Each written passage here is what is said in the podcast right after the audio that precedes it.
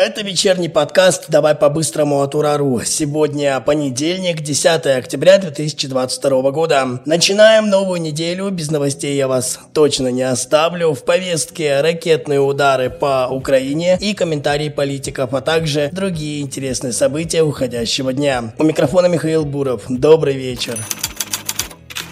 Сегодняшнее утро у меня лично началось не с кофе, а с массивного постинга. После субботнего теракта на Крымском мосту вооруженные силы России без предупреждения нанесли ракетные удары по Украине. Все началось ближе к 9 утра по московскому времени. В центре Киева прогремели взрывы. Ракета упала рядом с офисом президента. Недалеко от него находится также офис СБУ. Еще одна ракета чуть позже прилетела в мост имени Кличко, а дальше по нарастающей. Сегодня российскими войсками нанесен массированный удар высокоточным оружием большой дальности по объектам систем военного управления, связи и энергетики Украины.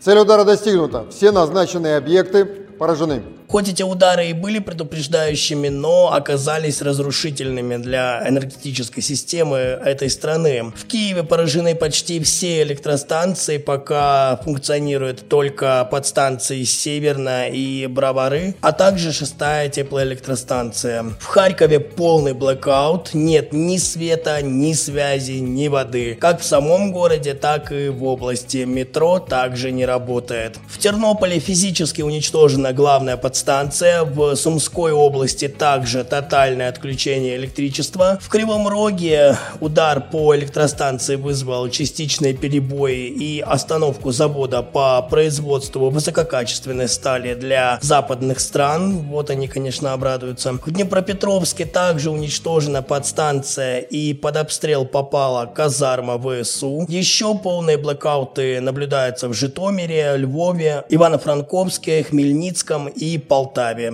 Такой масштабный удар поставил украинскую энергосистему на грань существования. И если подобное будет повторяться изо дня в день, Украина погрузится во тьму в течение недели-двух. Владимир Путин прокомментировал ситуацию и отметил, что в случае продолжения попыток создать теракты, ответы со стороны России будут жесткими и по своим масштабам будут соответствовать уровню угроз, которые создаются для нашей страны.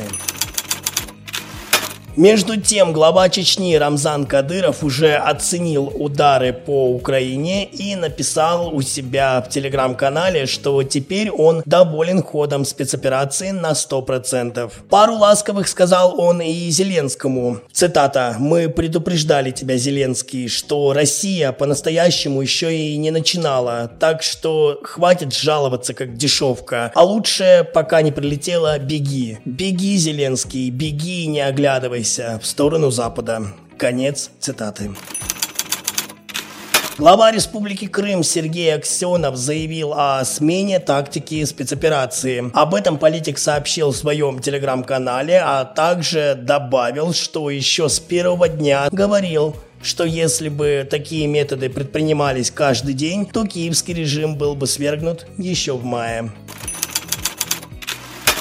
Россия и Беларусь развернут совместную группировку войск, сообщает Александр Лукашенко. Он пояснил, что в связи с обострением на западных границах союзного государства страны договорились о создании региональной группировки Российской Федерации и Республики Беларусь. Также президент Беларуси уточнил, что если уровень угрозы достигнет определенного уровня, как в настоящий момент, то группировка будет задействована. Ее формирование началось еще 2 недели назад.